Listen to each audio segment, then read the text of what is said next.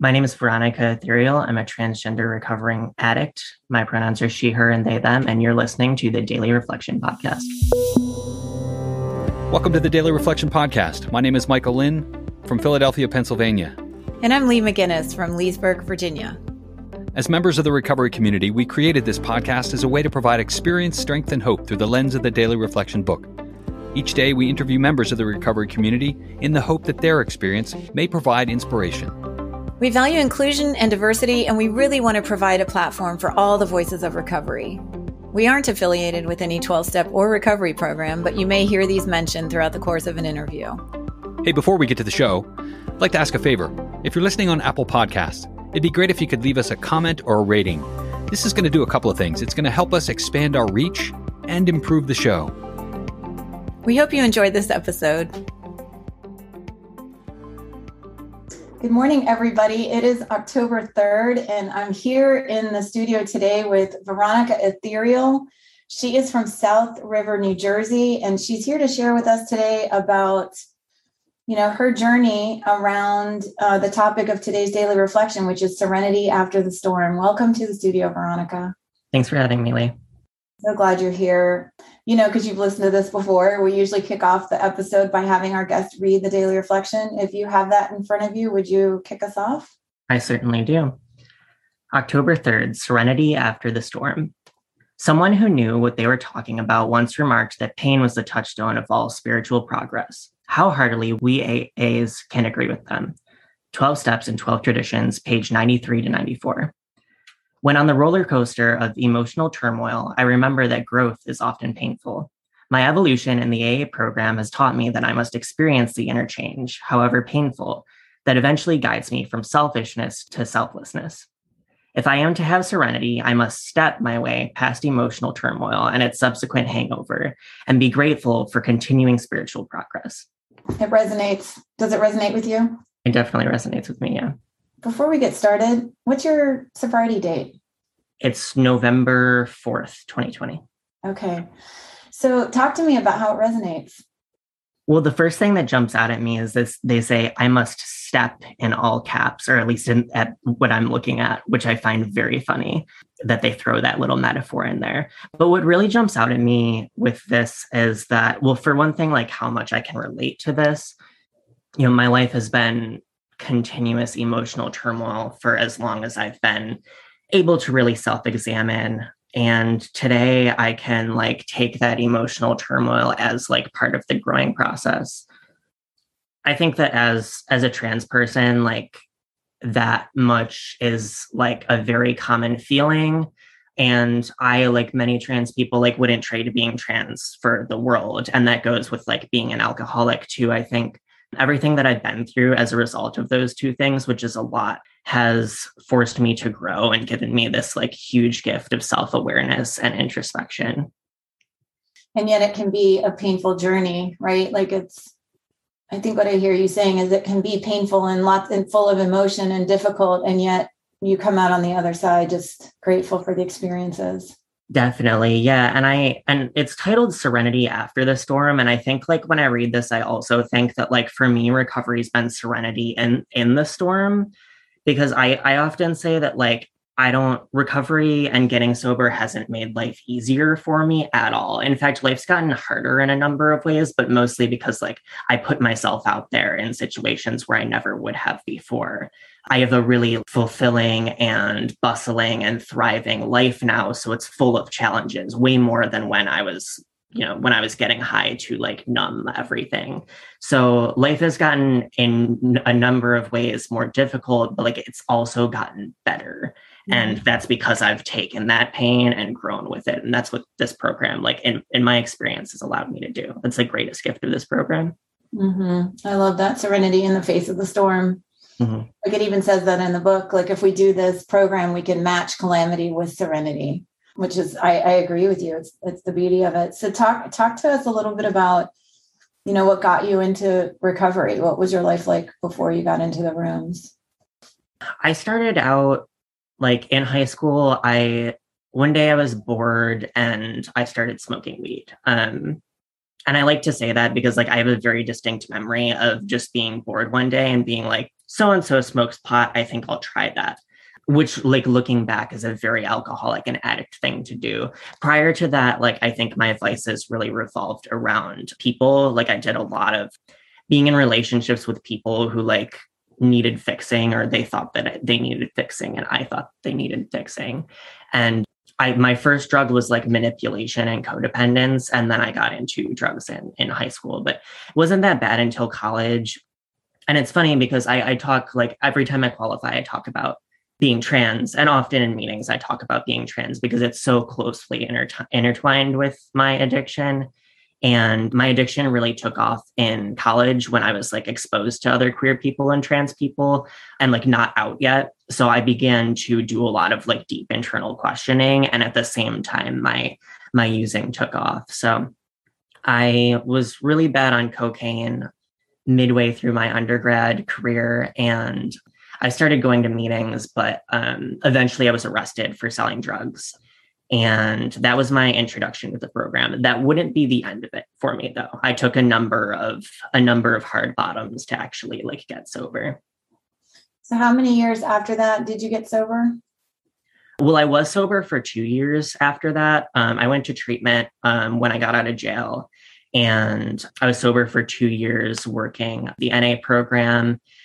Ironically, to intertwine like my transness into my story again, like the the biggest thing that like took me back out i mean and there were a lot of things that took me back out don't get me wrong but the biggest thing that took me back out was when i had a year sober i came out um, i just came to a sudden and jarring realization that i was a girl when i came out I started to like a feel a little less comfortable in the rooms because I could tell that people weren't as comfortable with me as they were before. And because the spaces that I were in were very gendered like there was a lot of that stick with the guys stick with the girl you know like when I came in it was stick with the men the men will carry you through. And then when I came out it was like well what do we do with you now? So it was it was uncomfortable for me and for a lot of people and I used that as an excuse to go back out. And eventually because I I have very distinct memories like in college of putting makeup on for some of the first time and like wearing dresses for the first time and only doing so really really like really intoxicated and going out to parties really intoxicated and and stifling all of those experiences.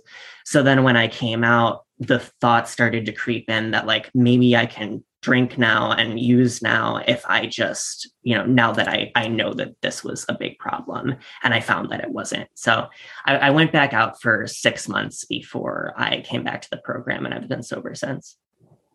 And did something happen that made you say, "Oh, okay, the six months of using and drinking isn't working"? Like, did was there a, another bottom? Yeah a lot of things happened. I, I i lasted a couple months drinking and doing some like party drugs but when covid hit things got hard of course. Like covid was really difficult and and i completely stopped going to meetings when covid hit and i was already drinking at the time. And someone offered me meth and i like very quickly went down the road of i, I was a an iv meth and heroin user for that was actually the six months. So I guess I was out a couple of months before that. And a lot of like things happened to me that, you know, I wish no one to ever have to experience. Like I saw, I had a lot of friends die. I saved friends from death. I myself was saved from death, like on a number of occasions from overdose. And I went until like a couple of things happened. Like I was out of money. I had lost pretty much everyone around me, or the people that I hadn't lost were like, we don't know what to do with you and we're done. We're stepping back. And I just had nothing to float on.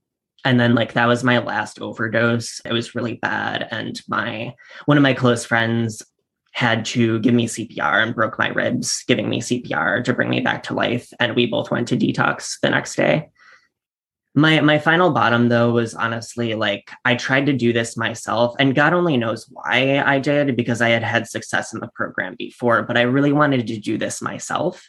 When i finally came back so i was sober about three months before i just threw in the towel and that was my true bottom was like i was sober and i was still abs i was as just as miserable as i was when i was overdosing on heroin and that was the bottom and i that day i decided to get a sponsor So, you know, I'm, interested now that you're back and you got a sponsor and you're working the program, and we can talk a little bit about what that looks like for you. But as a trans person who felt like you didn't fit anywhere, you know, like I can't stick with the guys and I can't stick with the girls, or maybe I don't know, people just felt, you know, how does that work for you today? And and also I want to ask you, like, what do you want us to know as we are fellow brothers and sisters of yours in the rooms?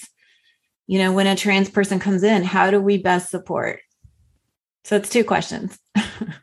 okay. First question. Wait, remind me of the first question. The first question was How did you find a way to fit in? Okay. With the, with the traditional men with the men, women with the women thing. I mean, this kind of leads in leads me into like, you know, the the consistent question of what do you have to say to the newcomer that y'all always put into the end? And I'll probably expand more, but I you know that my my thing that I, I often most say to the newcomer is that like there's something in this for everybody. I've heard a lot of people with really good recovery say take what works for you and leave the rest.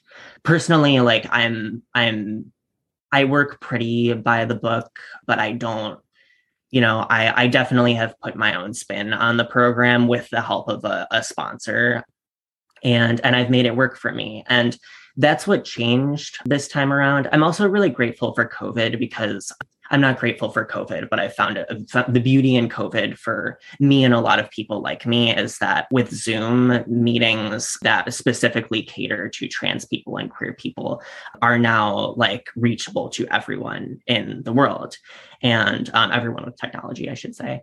And that really was a turning point for me around the time that I came back. I found my current home group, one of my current home groups, and um, it's an amazing group.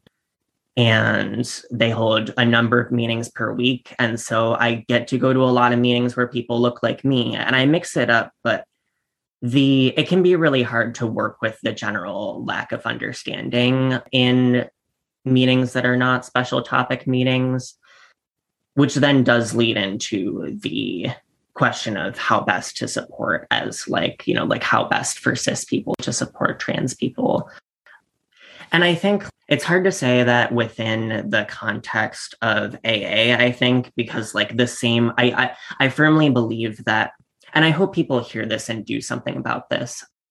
You know i i think the that the same work that i could ask people in AA to do that people outside of AA who are not trans should also be doing for trans people. Just as like as a white person, like I really try my best to do the work to be anti-racist in like my everyday life and, you know, educate myself. You know, if ignorance is not bliss. Like ignorance is not a crime, but ignorance is not bliss. And like, unfortunately, a lot of people like me spend a lot of time educating people around us. And like it's it's become a gift for me today and i really like carry that flag very proudly in spaces that i'm in and i'm very happy to help educate people and like i'm very happy to be on the show today and get to talk about it.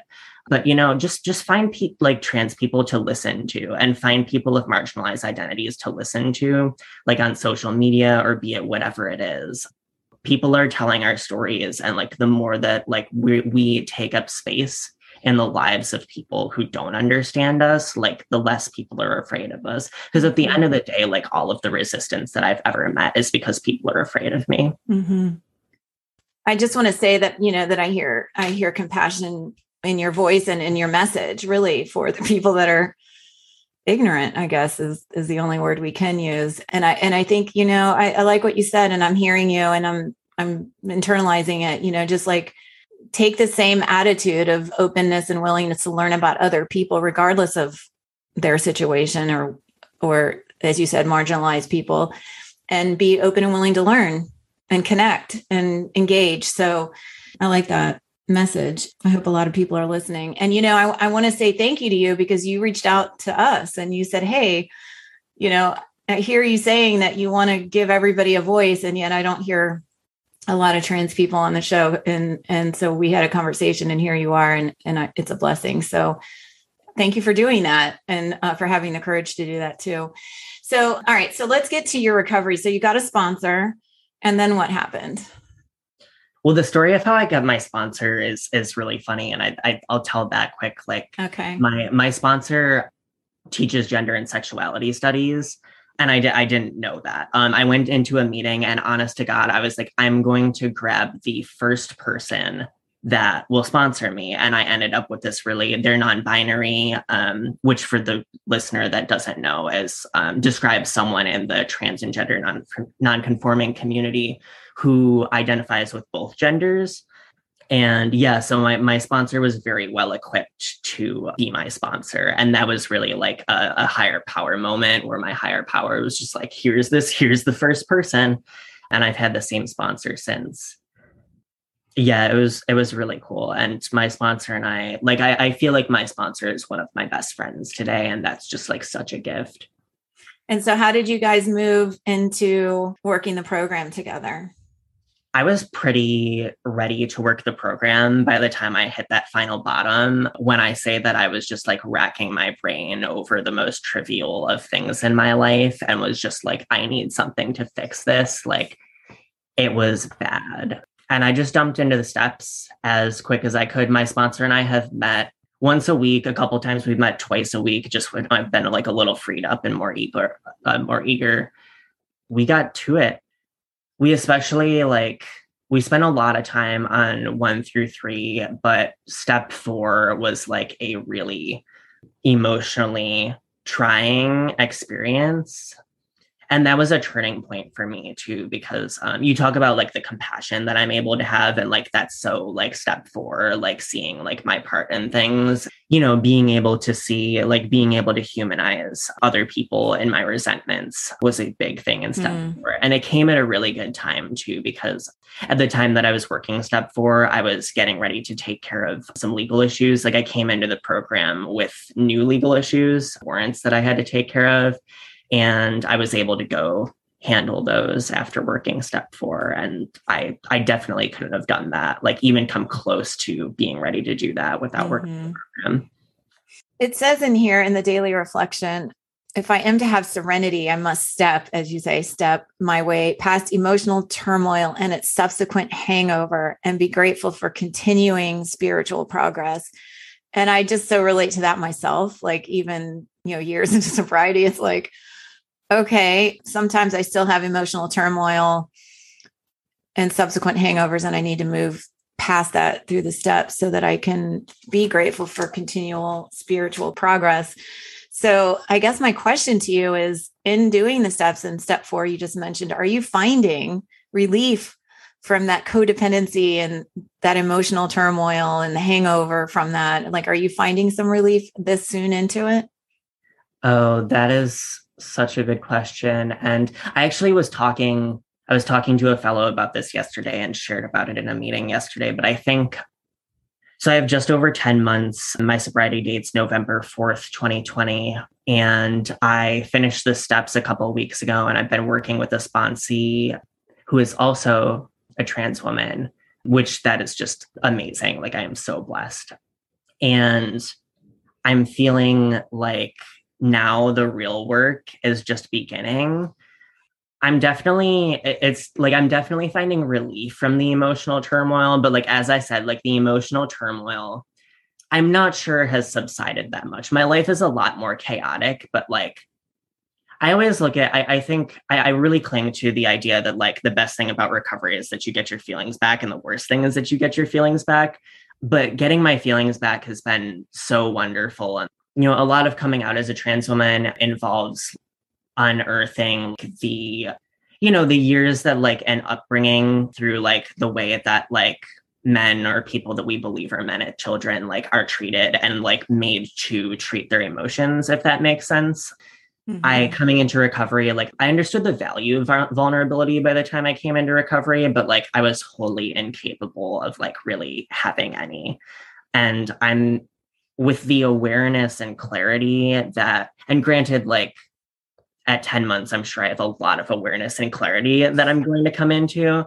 But especially working the steps with the sponsee and being forced to really self examine and hold myself to my values now because I have to set a good example. Like, I am really becoming aware of the fact that like I have a lot of work to do in terms of like how I relate to other people and how vulnerable I am with other people and like with myself too. I don't know if that answers your question, but um, my my point with that is to say that the emotions continue to be overwhelming and i think are more overwhelming because i have a more fulfilling life and like more things to care about now and so like i'm grateful for like all of the emotional turmoil that i experience and also the fact that i can deal with it accordingly now because it's it's a demonstration of like how many things i have going for me in my life. Mm, it's beautiful. We talked about spiritual growth and and do you do you have a concept of a higher power today? Yeah, I was also talking about this with the same fellow yesterday um, because my higher power concept continues to evolve. I'll say I say often that like my higher power concept kind of fits the general spirit of the universe concept. And I feel like a lot of people use that as a catch-all to say like some mystical thing that I don't understand, but I have a concept of it but I started off with an image that I could. I started off praying to like a trans girl in the sky. Like I was like, oh, I can pick something. I'll just pray to another trans girl in the sky, and that's something that I can relate to and talk to.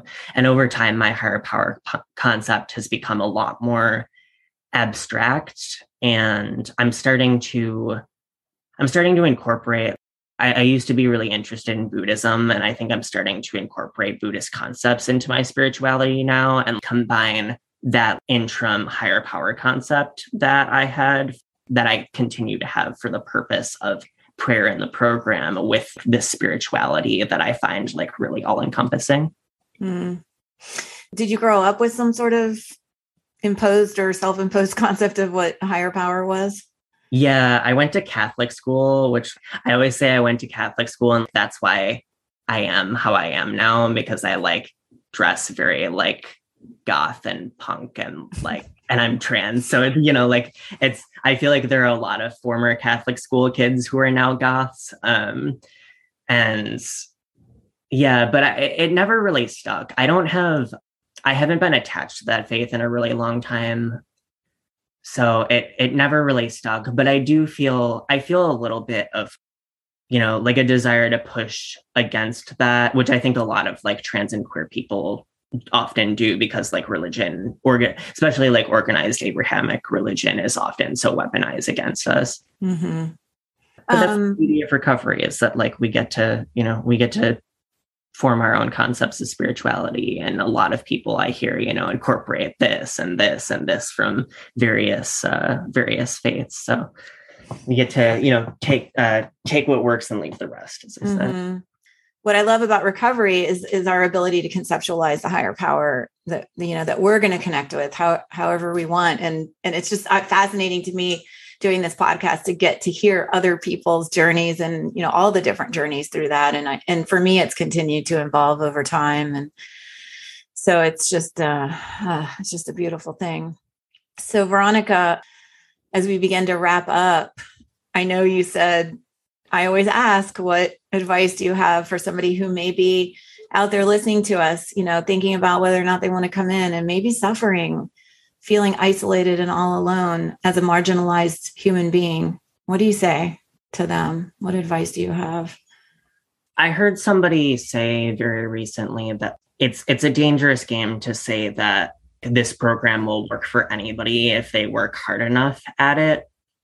But that has been my experience and i'm not saying that that's going to be the case for everybody but what i will say is that this program is like very much worth a try and it has worked for a lot of people. If you you know if you get like a very short way into the book you you can read about how big the fellowship is and how fast it's grown over a very short period of time. You know in that time we've gathered a lot of special interest meetings and you know very a lot of very off the wall groups for like whatever you know sort of interests that you might have i knew I, I used to know people that went to a grateful dead themed meeting and there's agnostics and atheist yeah there's a grateful dead themed meeting in asheville north carolina I don't remember what it's called, but there's, you know, there are queer meetings. There's, as far as I know, there's meetings for everybody. So, like, if you haven't found what works yet, um, do a little looking around and get on the internet and get on social media and do do what looking you can and and find your people because you know i think the talking to people like me like i found that the queer community is like one of the most welcoming communities and so driven to like show up for the world. And when you combine that with the sobriety community like the queer sobriety community is just a community of the greatest people that i've ever met. And mm-hmm. this this this program is my life now and the fellowship is my life now and like most of my friends are in recovery. And i often say that like everything good that i have in my life now i have through aa I'm thinking back to your earlier story when you said that you OD'd a couple times and your friend had to bring you back to life. And I'm sitting here almost feeling this like extreme pain in my heart. And at the same time, such gratitude that you are here and you made it. And how awful if we had been deprived of your presence. Um, and that is, you know, I hope everyone hears this. Like, if someone's out there using, like, we need you, we need you because everybody can make a difference, right? And you, Veronica, are making a huge difference just by sharing your story here and in the rooms and and everywhere. So I'm just really, really feeling gratitude for your presence. And is there anything before we close? Like, is there is there anything you want to make sure that everyone gets to hear before you before we close today? I don't think so. I think that's it. Thanks, Lee. You feel like you you got to say everything you wanted to say. Yeah, I think so. Uh, great. Thank you for reaching out. I'm so glad. I was so excited when I got your email, and I'm even more excited here today. So I think you've helped a lot of people today. I hope you come back. Like it's 10 months. Let's hear from you when it's been a year and a half or two years. I'd love to, I just can't wait to hear, you know, what kind of new ahas, awarenesses, and progress you're going to make. So, yeah, where I'll be in that time is just, you know, it's just crazy to think about. Yeah. The world is your oyster. The world is all of our oysters. Thank you so much. And thank you for your service. Thanks so much for listening. If you want to find us online, you can follow us on Facebook at facebook.com slash groups slash daily reflection podcast. You can find us on Twitter at Daily Reflector. You can read stories of recovery from our community at blog.dailyreflectionpodcast.com. Please don't forget to give us a rating on your podcast app. We greatly appreciate it. Have a great day.